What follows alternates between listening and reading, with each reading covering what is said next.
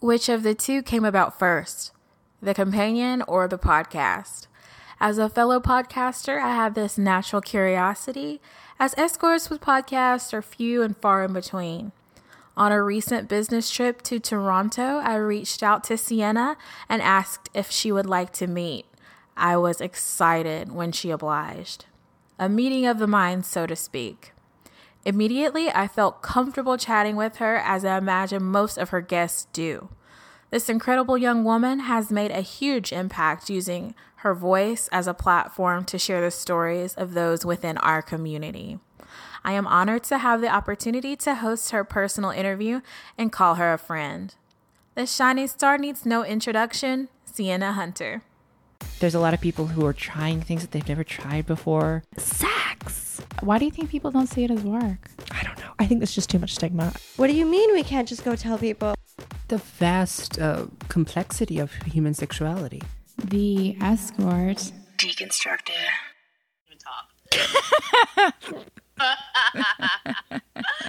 oh my god! This was so much better earlier. Okay. Well, surely you have all heard of this podcast, The Escort Deconstructed. I know many of us are curious about the creator of this content. I know I was when I first discovered her.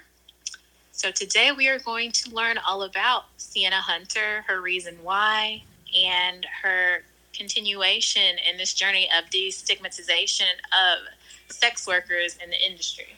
So, without further ado, we will introduce the one, the only Sienna Hunter. I feel like there should be some fake crowds in the background clapping. You should. That was that kind of introduction. Bravo, Miss Elliot. It's okay. It is weird to actually be the one answering these questions I created to ask other people. It's not so nice being in the hot seat. I've always been afraid of sharing my story and exposing myself in this way. Virtually no one knows what my story is. I have always been reluctant to tell it. I'm not sure what the ramifications will be uh, for my future and exposing myself like this, but I mean, it is the whole point of the podcast. So, um, I guess I've been asking people like how they pick their name, and I completely randomly made a list of first names and last names and then just picked one tried to make it one that wasn't too popular, and voila. I feel like if I could change it now, I probably would already.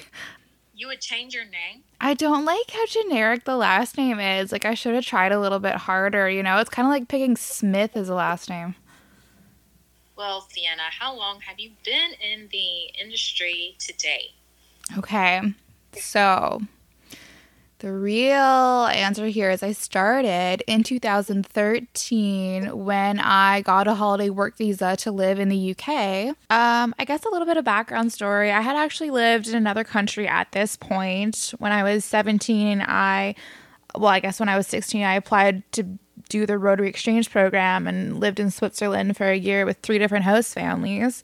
I know some people might not think that is alone, but I landed in the country alone. It's a huge culture shock. I had to learn German, go to high school even though I was done high school. Um, it was just, I really enjoyed it as an experience. It was just it was hard not having anywhere else to go or anyone to see if things went south.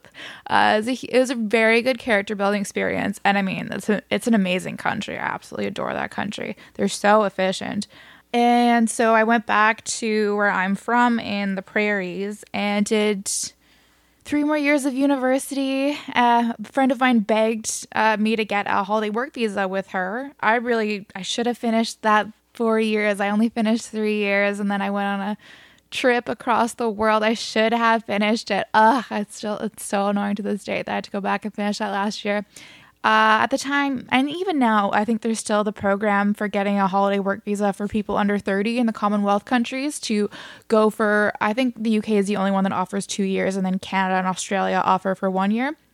Anyways, you're not supposed to have like jobs that further your actual career. You're just supposed to have like uh, service jobs or whatever hospitality jobs. And somehow sex work fit into there for me.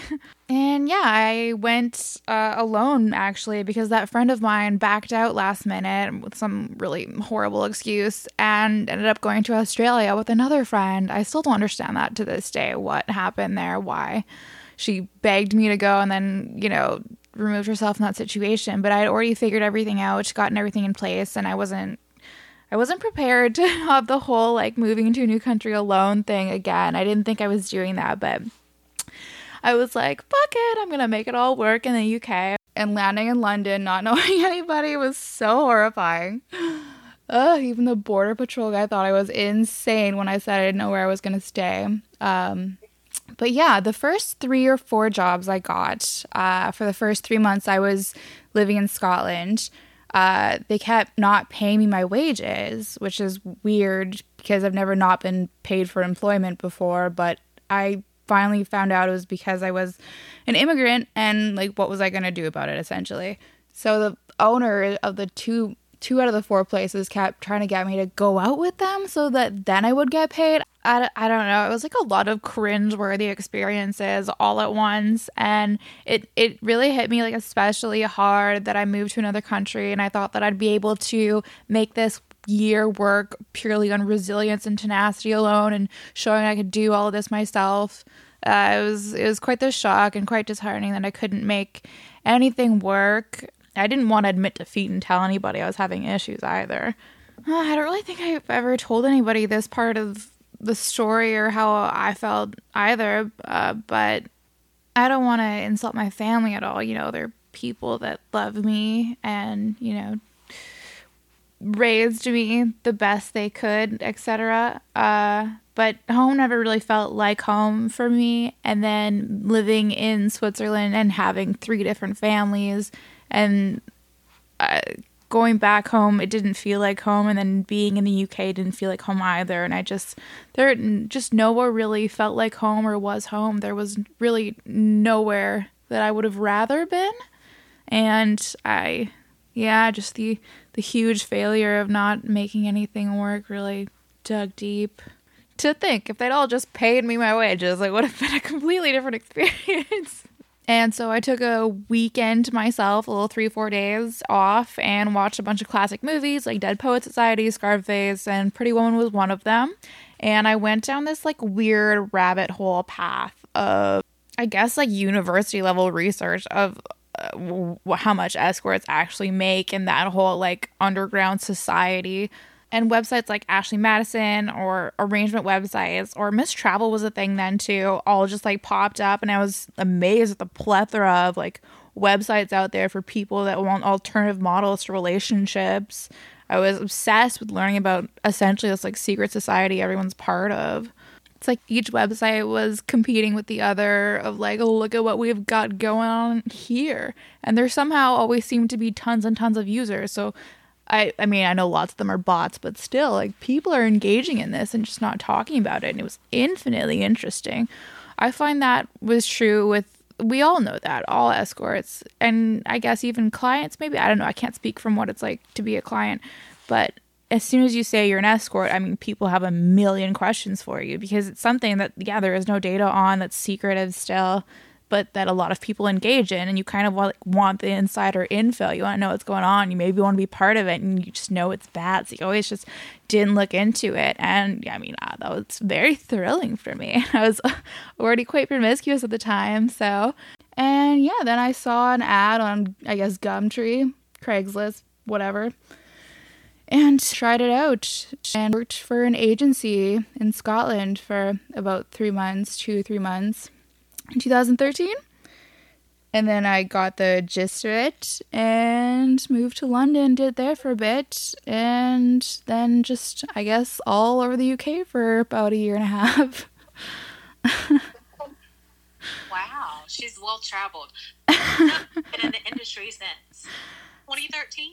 Yeah. Yeah, initially I didn't know what to do, so I thought I'd work for an agency. And it was such a weird conversation to call these people and have them be like, "So this is what it's going to be expected of you. You're you're going to have to be okay with it or essentially you can't work here." And I'm like, "Huh." You're a young woman in your early 20s. Yeah, I was 21. It's just so weird. And then I talked to someone else and it was a woman and I guess I just went with her and she had stock images of ladies and she'd always send me out as this woman, this Russian woman with huge boobs named Angel that I looked nothing like.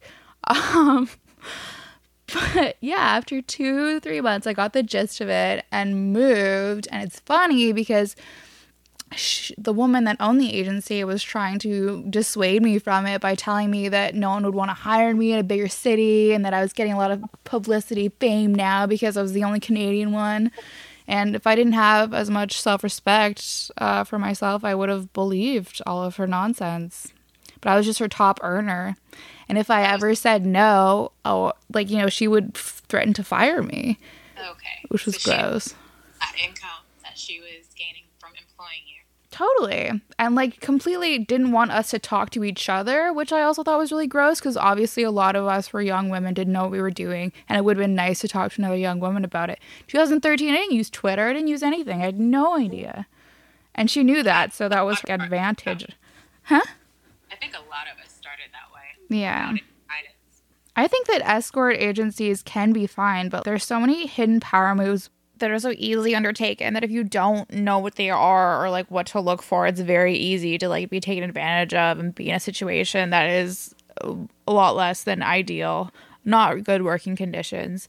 But I, I do think that the, the collectives going on nowadays and letting girls work independently and for the agency and, and a whole host of other arrangements uh, work well. They're good. They're good systems for for people that are new or people that don't want to be independent, don't want to have to keep up that level of work. It's just that in this industry, there's a lot of obedience to authority behind closed doors going on, and like it's so trippy. You're instructed to follow orders your whole life growing up, your parents, school, and then one day someone's going to offer something to you that is not okay and you're going to have to know to say no i'm not doing that how dare you ask but you've not been conditioned to do that your entire life so how are you going to know? That's one of the main things that really irks me about this industry not being decriminalized is because it makes it impossible for people that do want to find out what is and isn't normal to get that information. So instead getting put in these situations where we don't know where we should be saying no what we should be saying no to why and it's dangerous there is a safe way and a good model under which sex work can operate in which no one feels taken advantage of and everyone is happy to be there, happy with the terms of what's happening. Just like in any other business in the world, you have a contract of what's what's outlined. Both parties are happy. Great, consensual business arrangement. Fabulous. You're right. when you decided to embark on this journey, did you tell anyone or did you just keep it to yourself? Yeah, I kept it to myself. I journaled a lot, I guess. I uh I didn't really tell anybody for the first yeah, while. I guess I worked at that agency. I told one friend and they ended up literally stealing from me in the night when I let them sleep over at my house one night and they deleted their Facebook the next day. Yeah, I know. Ugh. So after that, I didn't tell people, and then I, I guess, dated one guy when I was there and sponsored his life for a year and a half, and he Oh, knew. you were a sugar mama. Ugh. I, I guess I just believe in people and like helping people get a chance, but that backfires, as everyone knows. You have a big heart. There's mm. nothing wrong with I think I'm still pretty fucking naive when it comes to most things. So, what stood out the most about working in this industry that you never considered before becoming a sex worker? I think it's how secretly involved such a huge part of the population is. Growing up, you see like sex workers obviously stereotypically being people with troubled pasts and having no clue in life, no prospects. And yet you see all these important people have scandals or you know, wholesome moms that say, one day I used to do this and it was the worst month of my life. But it just seems like a huge part of the population is somehow involved in sex work, but no one talks about it. And also, there's all these unspoken rules and ways that people act. And I was kind of obsessed with knowing all the secrets and knowing the way things actually worked. Felt like an undercover journalist in a way, just super interested. Also, definitely an adrenaline junkie. But it stood out that sex work really is um any like any other form of slave labor under capitalism. It's just some people's preferred method of work. It's just work. Takes a resilient, ambitious, hardworking person to be a sex worker, and that is not what I would have told you before doing it. Everyone just thinks it's it's easy to do, but it's definitely not one of those. Like the resilience you need to put up with all of this shit is huge. You have to get up every day and be that inspiration, be attractive. And I mean, that shows a great work ethic. I want to be the person that makes it okay to put sex worker proudly on a resume and show how hard you worked, how many diverse skills you have in marketing, advertising. Why can't that be on your resume, especially since so many people are doing it nowadays? And arrangements are a form of sex work, everyone. So just get over it. You're right. I agree with that. This obsession with people being in arrangements and not being sex workers. Like it's like everyone's trying to get sex worker benefits but avoid the stigma. So instead we're just like calling sex work not sex work. It's it's ridiculous to me. Like you're paying for intimacy, it's a form of sex work. And the fact that so many people are doing it and okay with it, exactly. Let's let's decriminalize, destigmatize sex work, but let's stop calling this not sex work and trying to promote this and at the expense of sex workers. I mean, it may, it's it's nonsensical to me.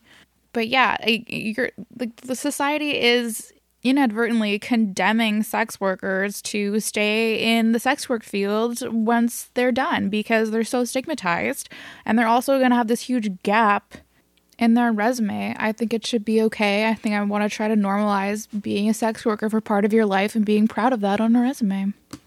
Now, tying in sex work into your resume, I know personally at first that you did not show your face. Yeah. What made you decide to build behind the voice? I think it was just really hypocritical of me to try to be an advocate for this and then still hide my own face. Like, what kind of faith am I having in what I'm preaching if I don't even believe it enough to show my face and put myself at risk? Obviously, I had the con- privacy concerns I had are partly like, do people know where I live now? Are people Yeah. going to be outside my house? Obviously, there are some travel restrictions if my real name gets out um, in association with this. But I don't know. I don't think we should have to hide in the shadows anymore. I mean, I have no idea this is going to work out. Most people in my life still don't know what I do. If you know who I am, please keep it that way. um, to be honest, I have no idea if showing my face was a good move or not. I just know that it felt right for me. Um, being an advocate doesn't mean you have to show your face. I just felt it. Uh, it was something I needed to do, and I hope it yields something positive it's really personal, but so I have a bachelor's degree in international studies, political studies, and it struck me that because I chose to do this with my time and work on personal projects like this podcast and this book I've been writing since I started escorting, that I don't have a resume anyone would take seriously. And I had numerous meltdowns about it. I've worked so hard, I've done so many things, and it's gonna go unappreciated, and I'm gonna have to carry this huge label of shame. And like, why can't I proudly say I was a sex worker for a while in my 20s? I was sexually liberated, I brought actual joy to people.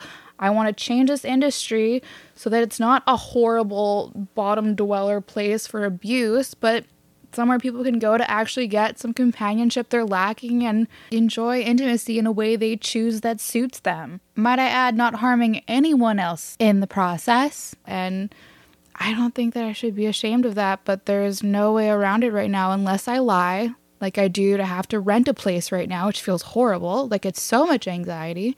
I don't want to have to lie anymore. So, what am I going to do about it? Make a podcast and hope it does something. Ugh. In your truth, that's what I like to say. We'll see how that pans out. so far, I think you're doing a pretty good job. And I think everyone that listens to you agrees with me when I say that. Well, I think we all have the same parallels of being proud of all the hard work we do and being underappreciated. Yes. So, what is your preferred verbiage? I S. especially since talking with everyone on the podcast, like I really like I've really noticed how it's just about anything. You can't be offended by any word, and it's all. I th- I use the word escort to just kind of refer to what I'm doing. I say companion if I mean the kind of escort I am, just one that's more focused on like.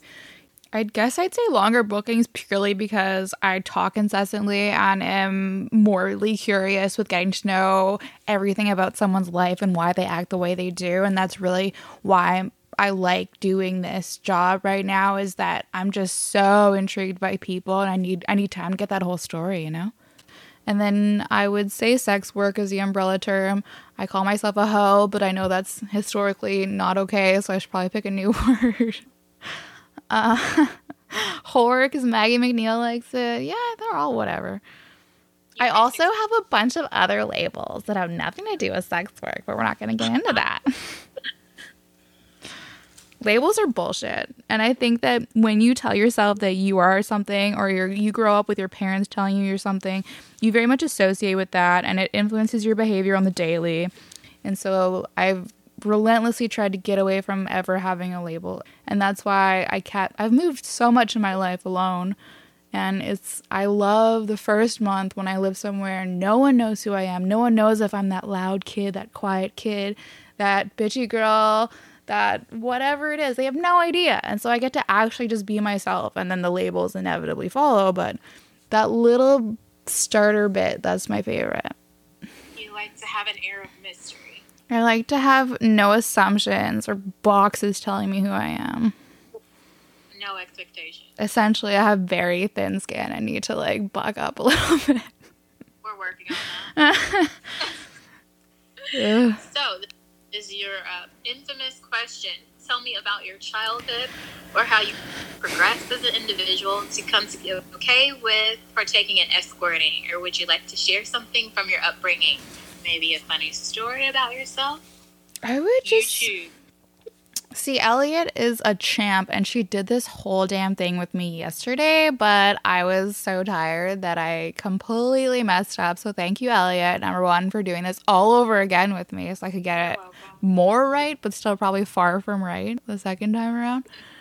Um, I am a middle child. I went to a small francophone school growing up. Um, I was pretty promiscuous as a from like 16 to like 21, I'd say. And then I never owned a thong till I was like 16 or wore makeup till then. I was yeah, I was pretty like and tomboy. I still am now today, I guess, but now I enjoy numerous feminine things I didn't do when I was younger. Um I still like I don't get fashion at all. I'm not girly in that way. I'm terrible at dressing myself despite loving art and creativity and like painting. There's something about dressing yourself that I've just never I've never understood. I'd love to, but I, I just I can't get it. Can't grasp the notion. Uh, both my parents are quite academically inclined, one of them with a master's and the other a PhD, and I think they'd be thoroughly ashamed of me when they eventually find out about my involvement in this. They'll see it as wasted potential. Yeah, I would just say overall, uh, not that close to my family. Um, the, they've never really been a, someone they've understood um, very well. I was the only kid at my the the woman that raised me at daycare after school and before I was age of going to school. She's still a family friend now and goes over to my parents' house. She used to visit us once a month or so after even past. Even I saw her like 2 years ago when I went home and spent some time volunteering with her in the summer. And to this date, I am the only kid she made exceptions for at daycare because I was good hearted, but the most stubborn kid she'd ever, ever met. In regards to escorting, I think that, yeah, growing up, I was never exposed to anything related to sex work, never really thought about it. Definitely wasn't okay that I eh, was any kind of sexual before whatever 16 18 i remember my mom thinking i had sex once when i was 15 which i had not been sexually active at that point but she made numerous comments about how i was going to get pregnant and ruin my life and etc etc i sort of quickly found out growing up and being old enough to make my own decisions like i don't know what is that age 12 age 13 you start make maybe when you go into high school when that starts. I was a person who would make very different choices than they would, so ever seeking their approval would not land the way I would hope. So I just got used to not sharing my decisions with them because I would have just been told that the decision I chose was wrong and then I wouldn't like choosing what they would choose. So we were just different kinds of people, you know. So I just got used to not looking to my family to be there for me in that sense. And it's kind of, yeah, remain like that to this day. no doubt compounded by my involvement in this industry. I think if I had a quote normal job, I would probably talk to them more because there'd be more for them to approve of. sounds bad, but my parents are very cynical people and I find it hard to talk to them, period. They did their best, and uh, of course, I thank them for having me and raising me. But yeah, the kind of kid I was growing up, I'd say one that got along with everyone but wasn't part of any group. Everyone called me weird. Um, and then when it got to be age of sexual attraction, people found me attractive, so that kind of weirdly changed my stance in social situations. And yeah, always a lone wolf for sure. Just that's that's the what you choose when you constantly follow adventure and new experiences. You just end up doing it alone. Um, just from the prairies, not from a big city. Never ever wanted to live there. Always could feel I don't belong there. And have endlessly just been moving. And I do love traveling and seeing how other people live and being like, oh my God, there's all these other ways to live. And that's addictive. I'm addicted to knowing how other people live and why people act the way they do. I'm quite the philosopher. Mm. You mm. ready to switch gears here and get into our Twitter question? Yeah, we'll see what I leave in there. That was like the most random rambling ever. I wrote like a fucking essay in here that I'm not going to share because it's ridiculous. But yeah. If you want to share, Oh, I'm not sharing it. All right, so we've got some questions from your Twitter followers, and they're around. Let's see, we've got about 13 questions for you. So this is going to be a lightning round woo woo. for it. I mean, it's probably not because I talk forever, but try your best. All right, our first question is why did you start the podcast?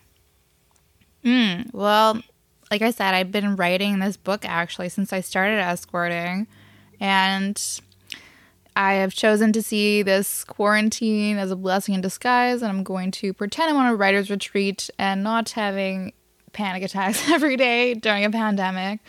Um, but yeah, I essentially just got really sick of explaining to people what it means to be an escort and that I'm not, you know, sex trafficked.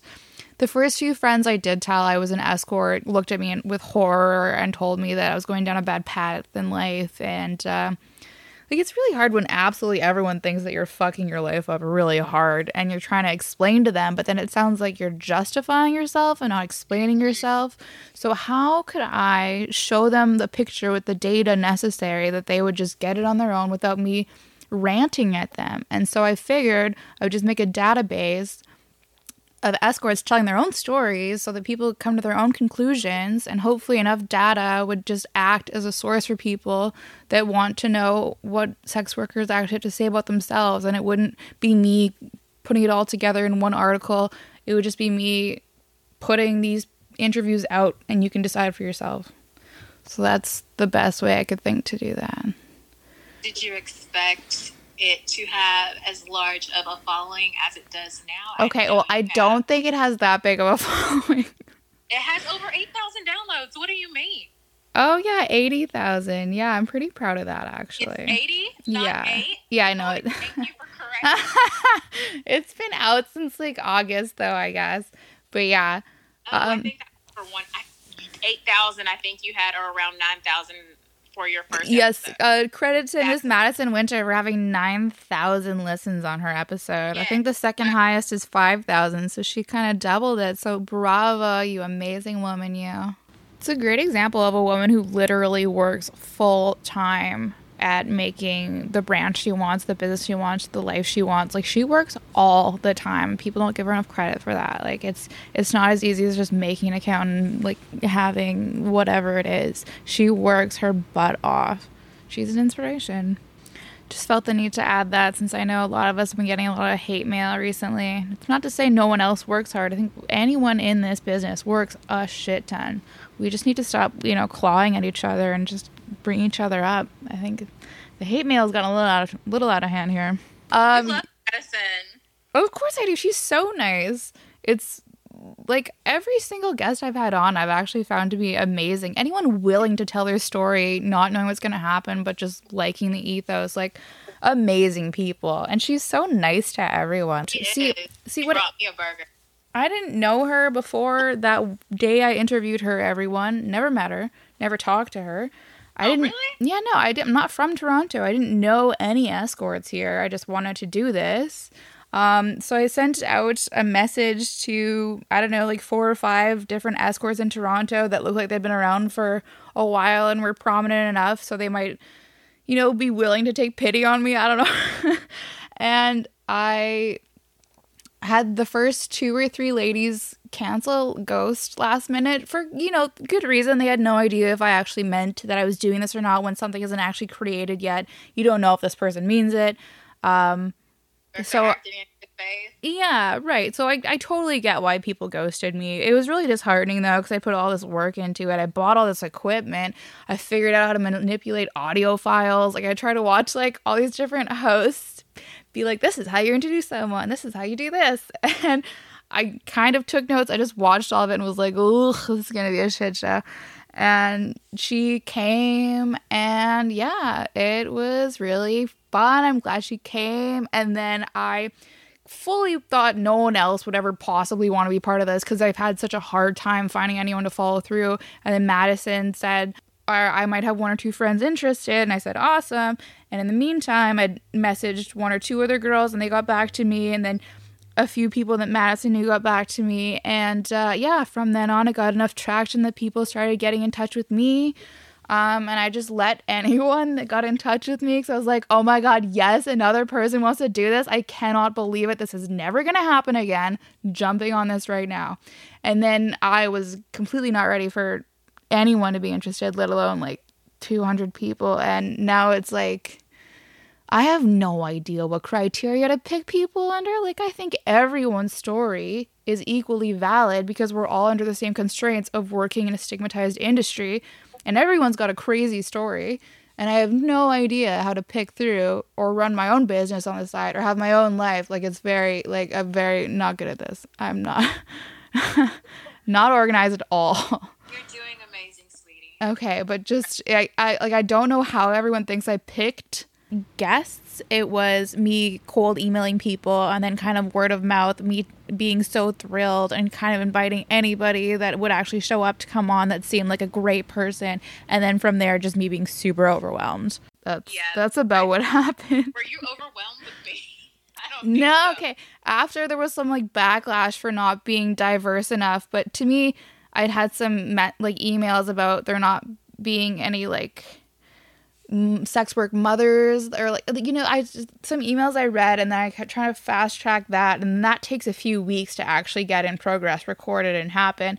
And then I heard I wasn't diverse enough in other ways and so I tried to fix that. And I'm obviously always going to be trying to fix it but it, it does take some time and just some patience. But of course I want to make sure that all the different kinds of stories are represented. It's just so hard to tell you know, without sitting down with someone and hearing the whole story, what their story is. I can't just judge what their story is.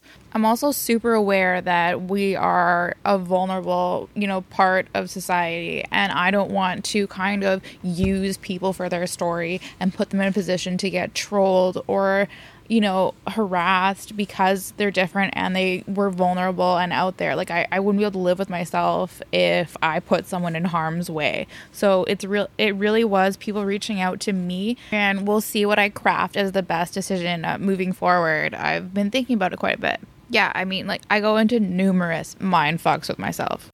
So from my understanding, you do not have any background in broadcast journalism or in media or anything like that. No, like I was I was a host, like a waitress for six, seven years throughout university, but I was not a media specialist in any way. No, I've never been on camera or on a microphone. Well, have you had any challenges recording the podcast? Oh, it's pure fucking agony hearing my own voice. Like the first 10 or 15 minutes of any recording, I gotta I gotta stop after 10 minutes usually and I'm like, oof. Like it sounds like I didn't even go to high school. I say the word like, like it's going out of style. I cannot believe this is what I sound like. I feel as though I've really gained some That's just a years some years of wisdom listening to myself be an idiot on live live recordings. But uh yeah, apart from that, I think it's okay. Once I figured out how to make everything work, um it's all just the same every week. Nobody try to get me to make any crazy noise effects because apart from making that intro soundbite, I already had the idea before I started the of people like that intro, by the way. before I even started editing the first episode, I recorded three episodes and then I listened to them. Big mistake. You should always listen right after because I made the same mistake for the first three episodes, which is really embarrassing. And I listened to the episodes and edited out just parts of it I thought sounded cool and would do well in an intro, and that's what I just put together. I guess the inspo is kind of like I like the Radio Lab podcast uh, intro where it's like like little guttural sounds, and so I thought if I took sound bites that sounded cool and put them on like an intro, that'd be my version of it. So yeah, had the idea before I even started finding uh, the audio bites for it. Before I even listened to it for the first time, I knew what I wanted, and it worked out magically. Does your voice sound like you thought it would sound, even though you hate to hear the sound of your voice? I don't even know what that question means. Obviously, our voice does not sound like we think it does because I'm hearing it from a different place than it's going, just with my head the way it is. I think I sound a lot less impressed with things or a lot more Valley Girl. Like, it's either one or the other. There's no like in between. I like your voice. Oh, thank you. I like your voice. Do your clients ask you anything about that? Anything you've said in an episode? Is it hard to balance your in-person work with the podcast? Does one identity restrain the other? you do not have to ask this whole question, yeah. Yeah, I know. but do you think you have a di- different persona from your escort persona, your podcast, and your escort persona? That's a very interesting question. I think that It's the same person. Right. It's totally the same person. Uh, but I'm very aware that I am like overtly um Oh, I guess you know, I guess it's just my personality anyways. I I like say, "Oh, I do this stupid stuff too all the time. Don't worry." Or I give up personal information, personal vulnerable information so that someone telling their vulnerabilities aren't like I'm like poking and prodding them and giving nothing in return. But I guess I, I do that normally anyways. Yeah, no, I'm always the same person, I'd say. And it's funny because I think I'm the same person. And I had one client once say they were a huge fan of the podcast. And then when they met me the first time and went to dinner, they're like, You're different than on the podcast. And I was like, Oh my God, what's wrong with me? What did they? I mean, what I did don't know that it was. I don't think that it was meant to be an insult or anything. I have no idea. Afterwards, they're like, I don't remember saying that. I'm like, well, that's good. but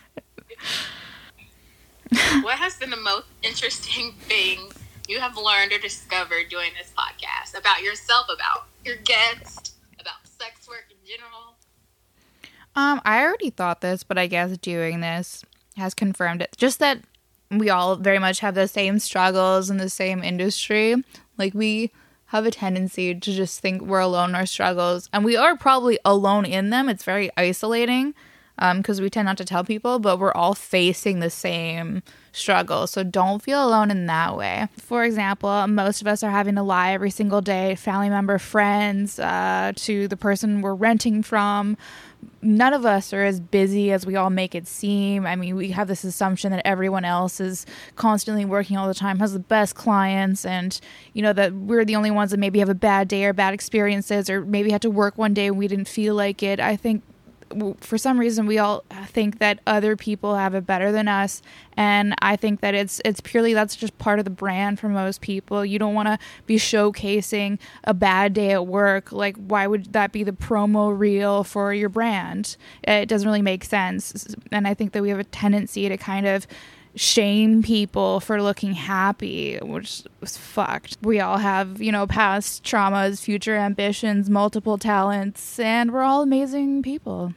Uh, but yeah, I would just say that an escort isn't one kind of person and that we're all, you know, facing the same issues. And it's kind of been nice hearing from other people directly that, that me thinking that was indeed close to reality.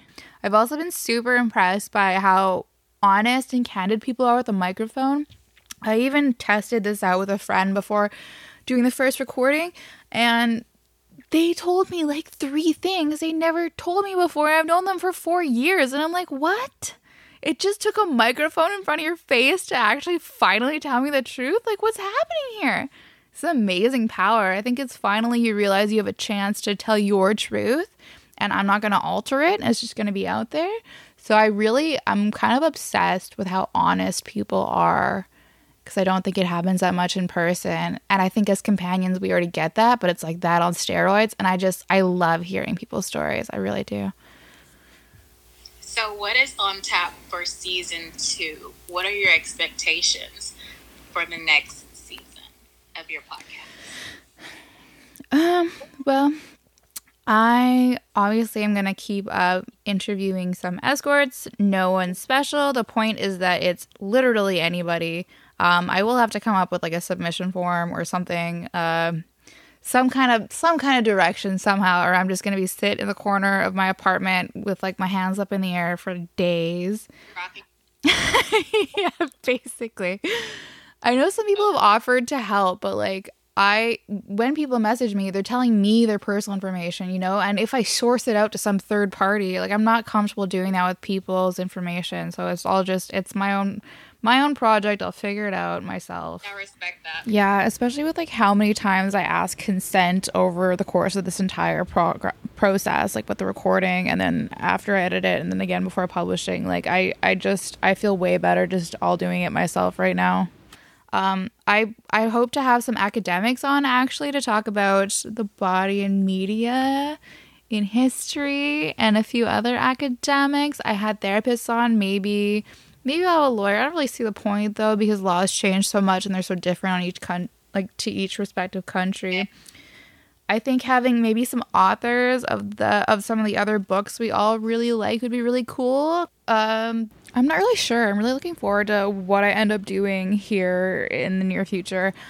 In in short, it's going to be whatever is interesting. Whatever's interesting, whatever's beneficial. It's going to maybe be really weird guests you wouldn't expect, or maybe a topic that I think relates to sex work in some way. Whatever it is, it's going to spark really interesting conversations, be fun to make, and be fun to listen to. Because essentially, what makes me interesting is the weird places my brain goes and the way that it connects things and the questions I ask. And so I'm just going to follow my passion in that sense. I'm really excited about it. And for some reason, I want to keep it to escorts and not other sex workers, not because I think that we are in any way better. Um, it's just I've only ever been an escort, and so I want to make sure I'm not like talking out of my ass or not properly giving someone um, their space to tell their story. And I'm not entirely sure I would do that with other versions of sex work. And this is a bunch of space for any other sex workers out there to make a podcast about that because obviously all their stories need to be told as well. I think often escorts are put at the bottom of the hierarchy when the hierarchy is created. And if I can manage to destigmatize what is often considered the lowest rung of the hierarchy, then all the other ones surely will be de- destigmatized as well, right? So that is what the hierarchy is for people who may not know what that is. Yeah. Hierarchy of course. So correct. if the quote quote worst thing to do is to be an escort and I manage to destigmatize that or we all manage to destigmatize it together, then by default all the other forms will be, you know, seen as acceptable as well. I told you I watched a lot of sex worker documentaries today so I don't know, just pandemic felt kind of down. And these are granted from 2015, 16, 2017, but all these porn stars are saying, at least I'm not a prostitute. And it really irked me. we need some updates. Come on now, like, enough. I wouldn't say at least I'm not a porn star. That's horrible. I'd never even think that, but I get it. Maybe because it's illegal in the States. I don't know. You guys, we're all in sex work. We're all doing it together. We will all win when we all treat each other with respect. And I say this now, but I might actually end up, you know, interviewing or conversing with other kinds of sex workers. I have no idea. Stay tuned, really. I know some of your Twitter followers have seen you mention this. Reality show. Oh, God. What are some new and exciting things that you're working on at the moment in regards to your brand and in your personal life? Oh my god, that does sound like a lot of fun. I will actually be. I did I did pull up some stuff, and maybe we'll we'll maybe we will make a reality TV show. Why not? I seem to be passable at making things happen. And the world loves reality TV for some reason, but this would be really cool because we could see a bunch of different cool escorts just tell their stories and have it not be stereotypical, which could be a benefit to media. But yeah, my brand, I'm just gonna write this book and then I have no idea what's next. Very excited about finishing what I'm writing because I've been writing it for so long and I really do enjoy it. When do you expect to be finished with it? Oh my god, mom, stop pressuring me. I'm not. I'm just asking. I know everyone is wondering. I have several versions of it to be honest, and I couldn't decide for the longest time if it should be like memoir format or what, but I chose I chose fiction because I'd like it to be a story just based on reality, but there's just there's not enough room for fun in a memoir. Or just maybe not the way I was doing it. but I predict to be done writing it this year. I don't know about public publishing it and whatnot, but uh, yeah, it's already been written like 18 times. It's just rewriting, re-adding. 18 times. I've written it a lot of times, added a lot more stories. It's really just me picking a narrative and making sure I tie in this huge list of ideas. I just need to make sure it's all peppered in there properly. Oof, and this is entirely non apropos, but just for any anyone out there wondering, the book is not about you. Uh, in the past, when I've told clients or people in arrangements that I was writing a book, they're like, "Oh, don't put me in it." And you know, I'm I'm kind of insulted at the idea that I have literally nothing in this world to write about apart from you, your details, and your life story. Like if I write about an experience with a client, it's going to be a guy in a blue shirt one said. Like it's in no way about who you are, what your job is, what your name is. None of that matters. What matters is the way you're acting. It's definitely not an expose or a gossip column. Like I don't care. Just just wanted to add that in there. I'm sure you'll do more than a more than a fun job. on I can name a character after you. We can talk about this later. Pick Oh your pick your saucy name. Please. Saucy. I like it. You can be the Scampy character. Oh my goodness. What is it that you dislike about this industry and what do you enjoy most about it?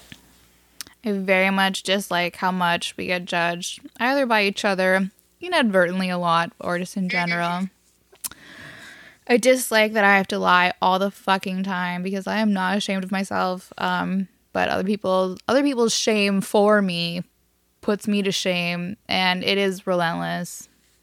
So I'm done feeling shame for other people, and yet I'm not because I still feel it. So I really much dislike that.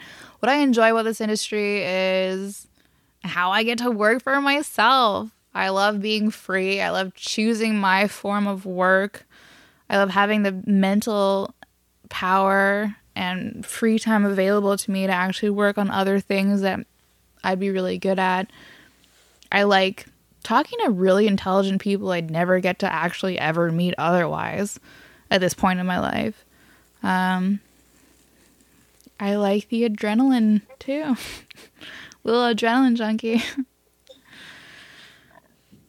It is adrenaline filled. It's always fun. I dislike being called a whore enough already. I mean, like I don't mind it when it's like fun, but as you know, and I may cut may cut it out, but I feel like people could, you know, relate that I just dated somebody for like a year and they told me I would be wife material if I wasn't an escort with my life. Oh wow. and other f- shitty fucking sentences like that that really just stick with you. You know, you're this kind of woman, you're not that kind of woman, and just I like yes, you're one kind of person and not another, but it has nothing to do um, with your chosen form of preferred exploitation under capitalism. Like because you go to a nine to five, you're better than me. Like, come on, Absolutely. ugh, just get over yourself. Do you have a retirement date in mind? I personally will not be doing this for a lifetime. Um, I presume within the next five years. I don't know what date exactly, but yes. T minus five years at the most. Just because I have so many things on my list I want to do, you know? I know. What is your current favorite book or a book that you recommend to others? Uh, it's cliche. I really like The Alchemist. I really like The Bell Jar by Sylvia Plath too. I like that one too. I have not read The Alchemist, but I need to get on it. Oh, it's so short. It's really it's a good one. And then I guess my favorite book since grade nine, since my English teacher told me about it, has been Shantaram. I really should update it, but I still keep going back to it because I, for some reason, just like the writing of it. It's a little bit long, but Who's Shant the author for that? Gregory David Roberts. I like that right now his website says he's taken time away from society too for the past like five years. And I'm like, I respect that move too. So I guess I was right about liking this book. The guy that wrote it is like intact. Do you have a favorite TV show? I'm obsessed with how people act in relationships. So I really do love First Dates UK. I've watched obviously the US and Australian versions too. I lo- I like Killing Eve. I like Handmaid's Tale. Rick and Morty is funny. Oh, I'm obsessed with Peep Show too. I've watched the entire thing over like three or four times. Grace and Frankie. I just started that one last night. I know it's it's for like people my mom's age, but like I find it to be very relaxing and hilarious. And I love Lily Tomlin and Jane Fonda. I don't know, I just like them. Who do you have the biggest companion crush on at the moment? I hate that I put this question in there because it's hard to answer, but I wanted it to be like positive reinforcement for everyone in the industry. But it's really hard to pick somebody. Obviously, everyone that's been on the podcast, obviously. And then I think Amber Ashton is hilarious, and I love her accent. She's adorable. I, I- love her too.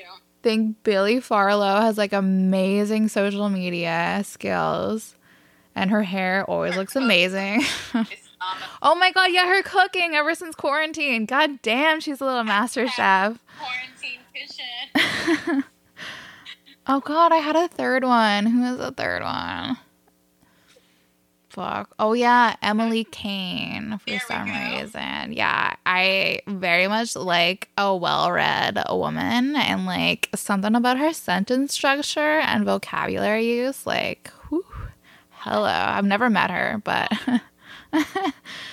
any day. yeah, um I think that's that's all I can think of at the moment apart from everyone. Do you care to share a memorable or personal experience for those seeking a little taste of what it is? Like, I mean, you've, you've shared a lot. on Yeah. I didn't shut up a lot you already. anything? Is there anything Oh. you want to say to all the other escorts and listeners? Anything else I want to say?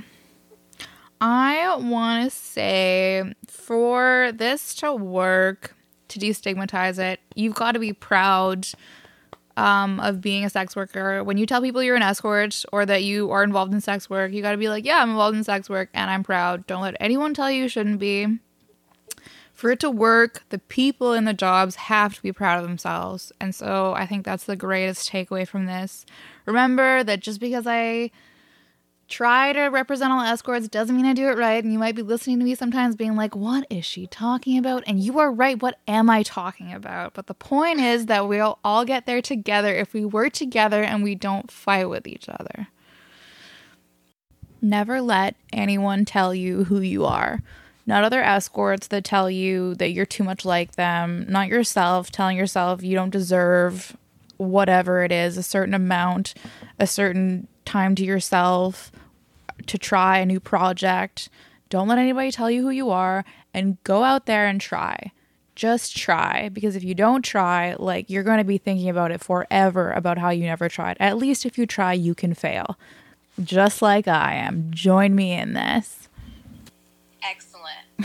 Beautifully said. Thank you. Put. And if you want to do something, you want to start something, I'm going to add it in myself. Go ahead. and- If you want to start a podcast, if you want to start a YouTube channel, you can also be the change that we need in the community. There's enough capacity out there for all of us to have one. Yeah. We need it. Don't We need all of it. are- we need all of it. Yeah. Leave it up to the people who have podcasts and things already. If you feel like you have a message that needs to be heard, go out and do it.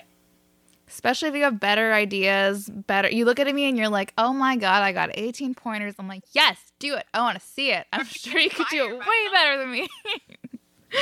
And what is there a link to a Patreon? oh my god, enough. No, okay, I'm doing a GoFundMe right now because I'm not creating new uh, episodes every week. But yeah, So you have a GoFundMe then? Yeah, I'll put it in the show notes. It's essentially an amount that would let me recoup the cost of what it's taken to make uh, the podcast these past months. Yeah. Well, congratulations. Thank you for coming on Thank you for having me.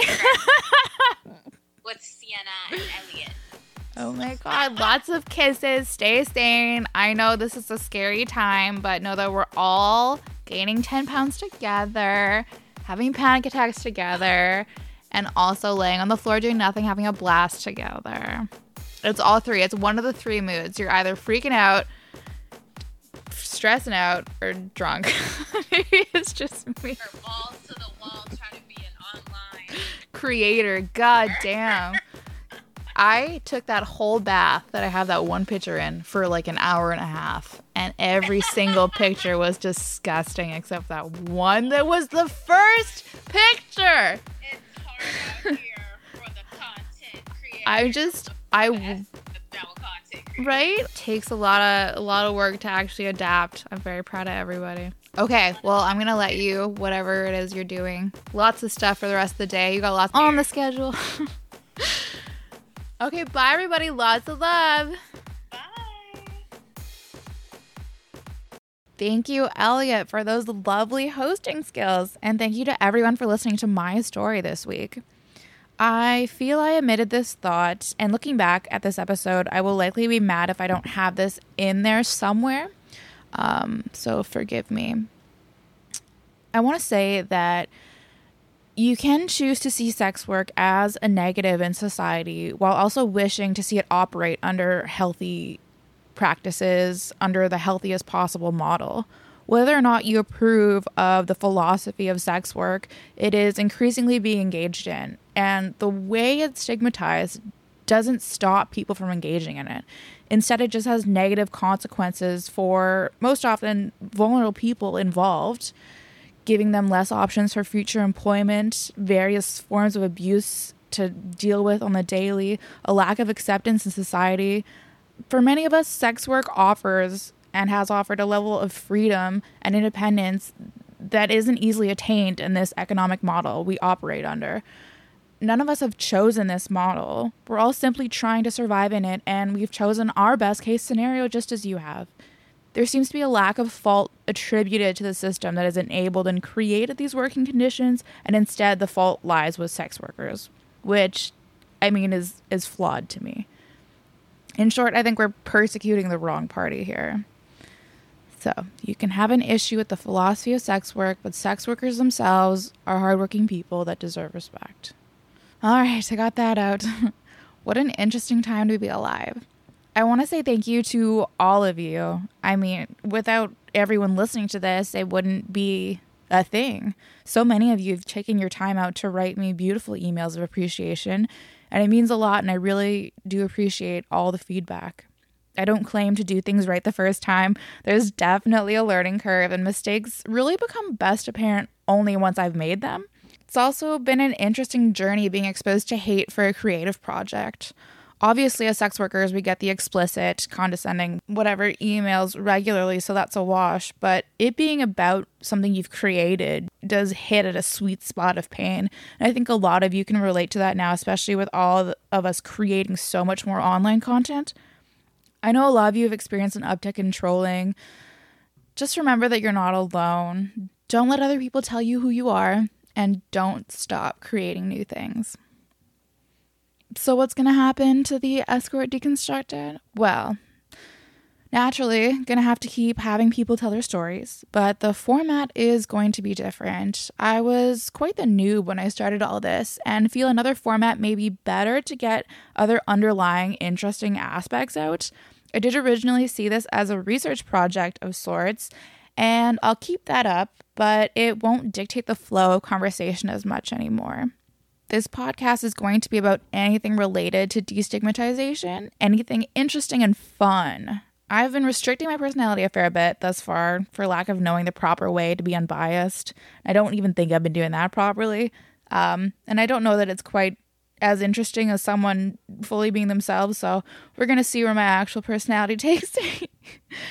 That's what mainly has landed me as being good at any of this is that I'm eccentric and it makes me a bit socially awkward in large groups, but good at having thought provoking conversations. Personally, I have not been handling this quarantine well. Uh, two months of existential crisis episodes, like many of you, I'm sure. Panic attacks, lack of income, lack of knowing what to do with the future, all while in a tiny confined space, alone most of the time. Luckily, I've moved and have more space now, regained some sanity. We're all trying to construct new realities and grieve the death of our old lives. I find comfort in the idea of instead putting some of my focus into making more podcasts. And maybe by hearing from more of all of you and having this bridge to the community stay constant, uh, maybe we can all just feel less alone. Maybe I can offer something positive. Ah, uh, yes. Last, last point here. Uh, I can no longer do in-person interviews. So, alas, the world map has finally opened up. I just needed to be forced into finding the best way to record remotely, like all of you. I don't think any of us will be able to escape this pandemic without being little mini IT technicians. I was pretty anxious about sharing this today, um, but all my guests in the past have already done it. So, what do I have to be anxious about? All right, that's all I've that's all I've got for us today. I hope everyone has a great day and don't forget, stay curious.